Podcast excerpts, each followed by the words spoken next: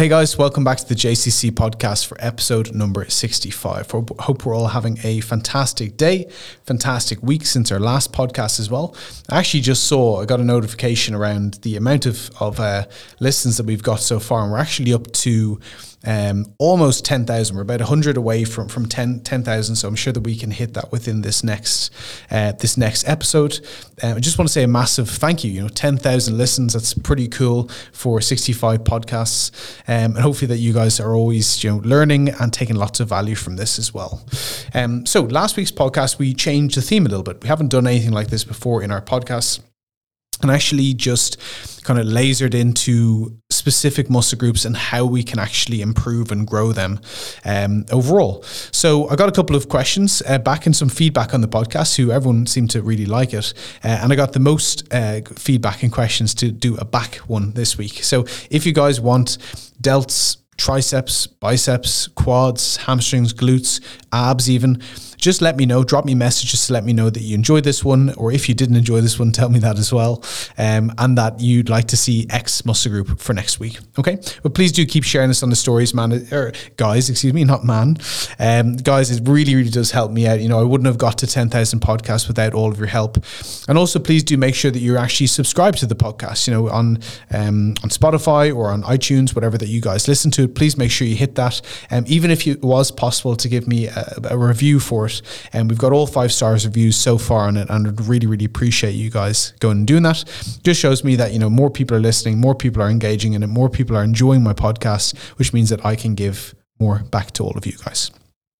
So let's run through back and how to grow a big back. So, first and foremost, just like last week, um, I think it's important to try and add some activation and potentiation work in here. And particularly, as we said, like if you find back uh, your back a difficult one to uh, improve and to grow, um, it might be the, the case that you don't activate it well. You know, when you're doing your pull downs, you really feel it in your lats. When you do your upper back rows, do you really feel it in your upper back and your traps? If you don't, then maybe some poten- potentiation activation might be useful. I love doing cable pullovers, you know, just, or even just like a pull down, even like a, a kneeling single arm pull down. What we're trying to do is get the lat nice and short. We squeeze into the bottom of the pull down. We squeeze into the bottom of the pullover. Hold in there for, you know, three seconds. Contract as hard as you possibly can.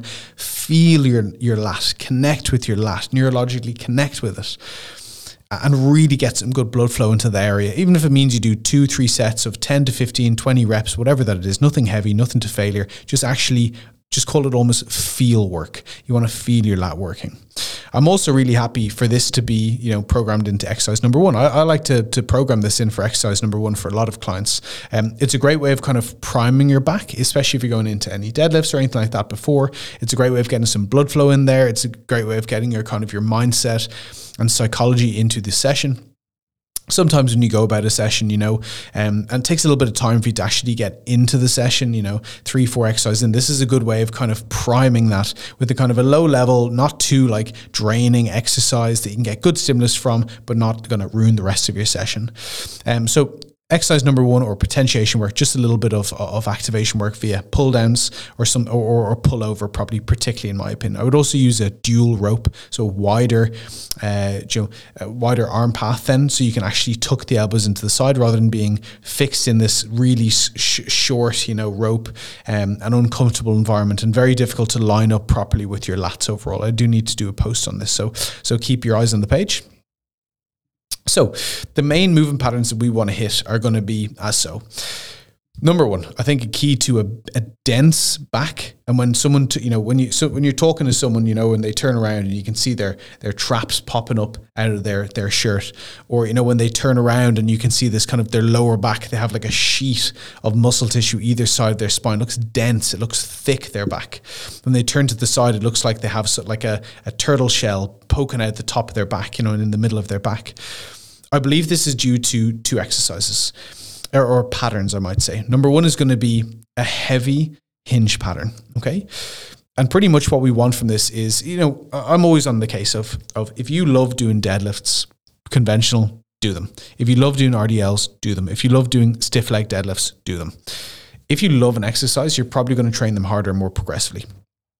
However, in theory, the more hinged over that you are, the better this is for erector development. Okay.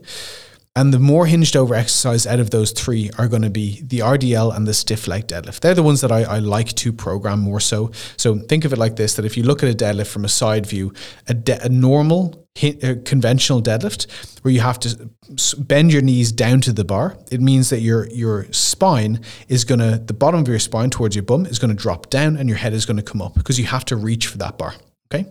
On an RDL or stiff leg deadlift, we can have a much straighter leg, which means that there's a lot more hamstring bias towards this. Okay.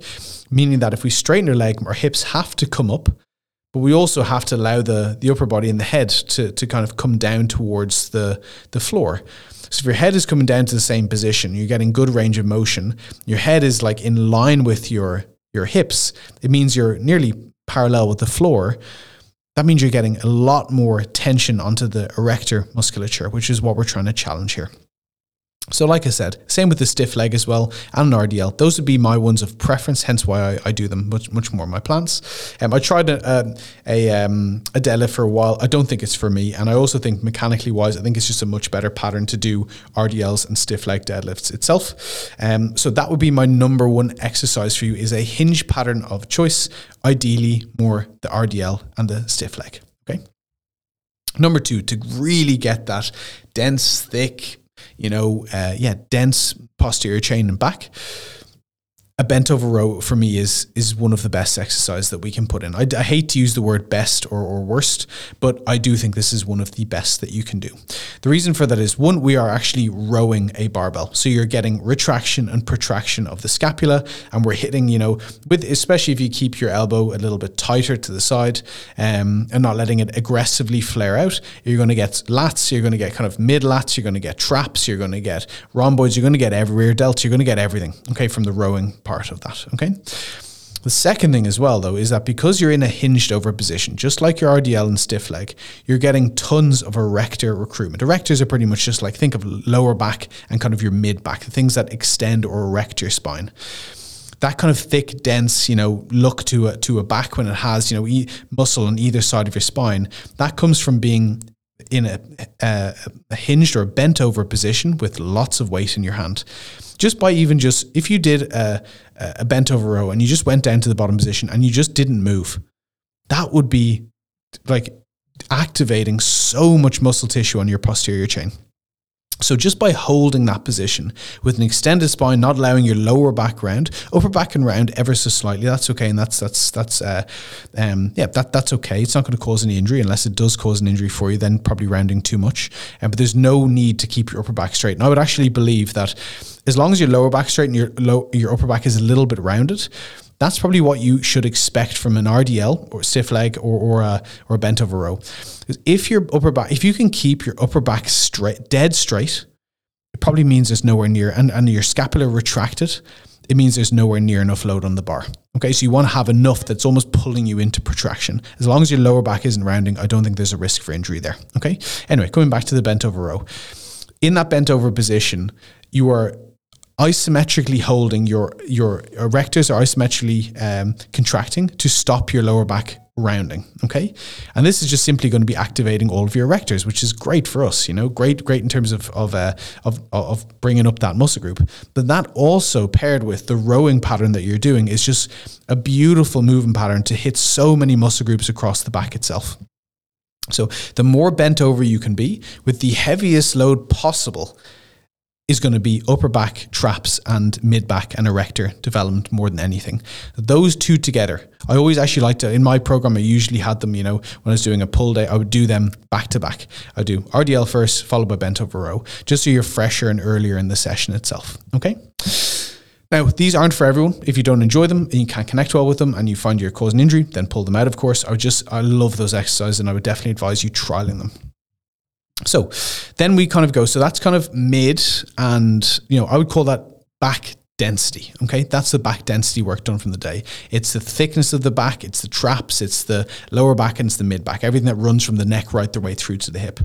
Now we want to look at, you know, the the width to your your back and that comes from lats you know big lats and wide lats are going to be give you appearance of, of, of much more width so that comes from you know three things pullovers, pull downs, and rows. Okay.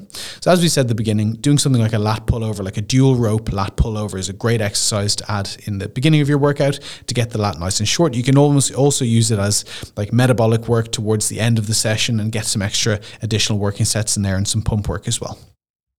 So when we're doing pull downs, let's say, we need to, this is for pull down, to be honest, this is for pull downs and, and, and ISOs as well there's the option to do bilateral versus unilateral. And I don't think one's better or worse than the other. Whichever one that you feel and connect with and can progress the most, that is the one for you.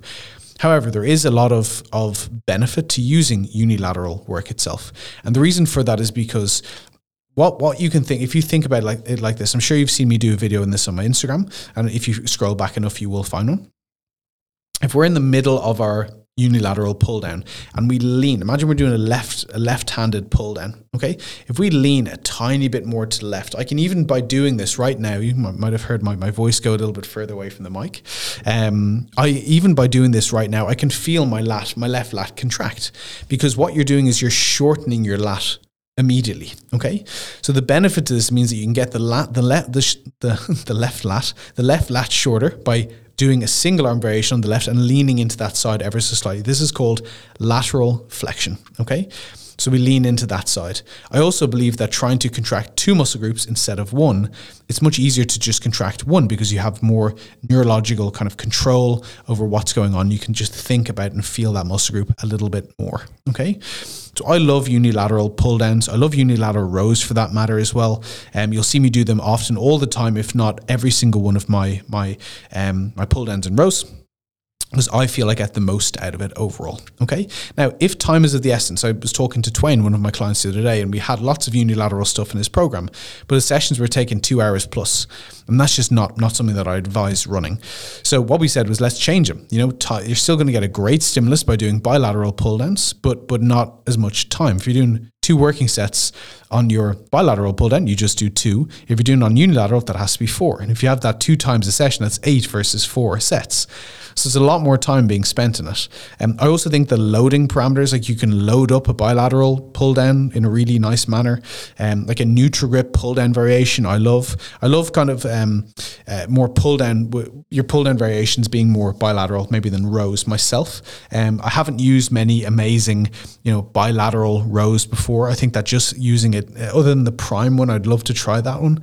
But all the other ones, I usually just do them unilateral. The next thing we want to talk about is short range versus length and range challenges. A lot of your pull downs and your rows, if it's a cable pull down, you know, a cable upper back row, you know, a cable, uh, excuse me, a cable upper back pull down, a unilateral cable row, a pull over, all these are, most of them are going to be challenging the shortened range of the lat. We of course want to challenge it in a length range, um, i.e., that when you talk about shortened ranges, in when you get that elbow down to the pocket and you pull it down, that's a shortened position. The length and range is when you let it out. A lot of these won't really challenge in the length and range in a vertical pattern, it's actually without the machines available. So, so, if you guys have a Nautilus pull down, if you have a Prime pull down, you can actually change the resistance profiles on this from the seat height, etc. Okay. If we don't have the luxury of that, you know, one thing that you can do in a vertical variation is is a pullover. Now, if you lean forward enough in a pullover and you go to like a 45 degree angle of your torso, comparatively to let's say uh, just vertical, you will be able to then have much more tension in the stretch and lengthen position, okay, which is what we want here. So we can use the pullover to advantage. Now, if we stand a little bit taller, okay, and stand more upright, it's going to take tension off that lengthened position itself. Okay. Um, and if we lean all the way f- really far forward, it's going to take the tension off as well, because then the hardest part is going to be like the middle part of the rep. Okay.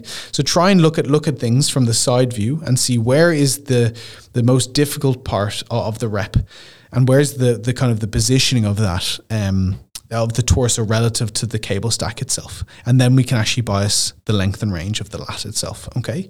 Um, but like I said, it, hopefully that you guys have some nice machines in there that you can do this. The hammer strength pull down machine as well um, can actually bias that kind of mid to length and range um, as well, which is quite nice. Just make sure that you have the equipment to try and bias those overall. Okay. I would try, I try not go into too much detail about exercise mechanics on a podcast. I've heard people go into detail and trying to talk about it loads, and I'm just trying to paint a picture in my head. It can be quite difficult. So if you guys are struggling with this, shoot me over a message. Make sure you watch my, my, my Instagram as well.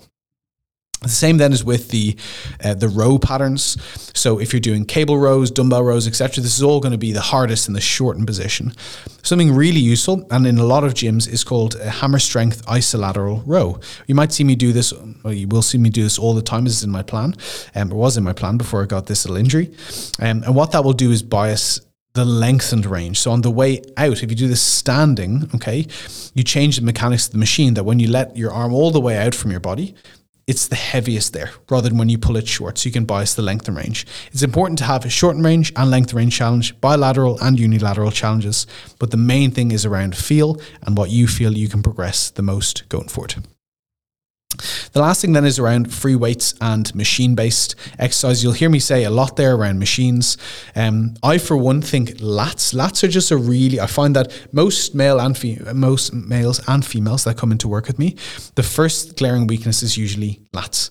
It's because a lot of your execution can be upper back bias of just pinching the scapula, which is maybe for more of a visual representation than not. I find that when we try and do free weights with, if you find it difficult to contract your and grow your lats. Free weights are probably going to make things a little bit more tricky. So cables and machines are definitely the more the preference in my opinion cable pull downs, you know, unilateral cable pull downs, chest supported pull downs, you know, these things are fantastic for getting really good alignment, unilateral particularly, and getting that internal feel. Okay, so that would be my, my preference. In terms of the upper back, then, the key is the difference between upper back and, and, and lat training is what's happening at the scapula. If you're pinching, pinching and retracting, and then releasing and protracting, that's an upper back bias challenge. If you're now depressing the scapula down and contracting hard into the bottom, okay, elevating and depressing, that's a lat bias challenge, in my opinion, okay? So things that are going to target the upper back are things like, you know, a T bar row. That's one of my favorite exercises. And actually, another, as we just discussed, that's going to bias the length and range. So on a T bar row, it comes heavier the more you let it out away from your body, the heavier it gets because of the, the, the resistance profile to the machine. So this is great exercise for working that length and range. But what we would probably by probably by bias, probably try and bias is pinching, squeezing, contracting the scapula. Okay, great exercise. Number two, a chest supported, pin loaded, or, or plate loaded row for that matter where you can again pinch and release the scapula. I love like things like, you know, the hammer strength pieces and pin loaded pr- pieces. They're really good at, you know, allowing you to pull your elbows past the midline, grip and rip, squeeze the shit out of the, of the scapula, and then releasing and relaxing on the way out. If you don't have either one of these, I'm sure that you have an incline press or an incline bench, excuse me, and a dumbbell. Grab a dumbbell, on an incline bench, grip and rip, and pull pull your elbows back towards your the ceiling, even excuse me, and pinch and squeeze the scapula and release. Okay. Of course, the the uh, the bent over row will, of course, hit the upper back as well. By the way, uh, I like to just think of that just overall. Everything is just being hit. I don't like to separate. Oh, it's definitely an upper back movement or a lat movement. I can feel it in my lats and my upper back. Um, so that would be kind of around everywhere. So that's pretty much back training overall. One, we have a, you know, potentiation activation via getting that nice and short. Two, we move into hinge patterns and deadlift variations, which are going to build that thickness and density. Also, with that as well, I like to do a hinge pattern, a bent over, excuse me, a bent over row of choice in a hinged position. Um, the heavier and the more hinged over, the better. Then we want to break down lat training and then upper back training itself via the mediums and methods that we talked on today. As with last week, a couple of little key coaching cues. One is ego lifting. You know, you uh, don't mind a bit of ego lifting with a hinge or a bent over row. I kind of love that kind of you know a little bit of body language being placed into that. Doesn't need to be perfect, but when you're if you're struggling with building your lats, if you're struggling with building your chest, if you're struggling with build, building your arms, ego lifting, just adding more load is probably the worst thing that we can do. Take a take a step back, execute with absolute precision, hold in the bottom position, hold in the lengthened position, and watch your lats grow and get better connection and feel to that overall. The second thing, as we discussed today, is just achieving a little bit of lateral flexion with your, your unilateral work. I think that just by, if you're trying to gain feel and connection with the lat, unilateral does really go a long way. And, and getting that lateral flexion will definitely help. The next one is going to be feel goes a long way. I think that's where I got my, my point from. Feel really goes a long way with lat, lat bias training and upper back bias training for that matter. If you're struggling to feel your lats and you're just hoping that it's going to happen by just loading it up, loading it up, loading it up, I'm also on, on the on the side of, you know, don't chase sensation for everything, chase heavy load. But on things that you're struggling to progress, then maybe that you've gone too heavy and you've, your ego is taken over, that you're resulting in no feeling and no internal stimulus and therefore no growth. So really do do think about that. And like I said, feel does really go a long way. Um, the last one is going to be mindful of separating your upper back and lat training.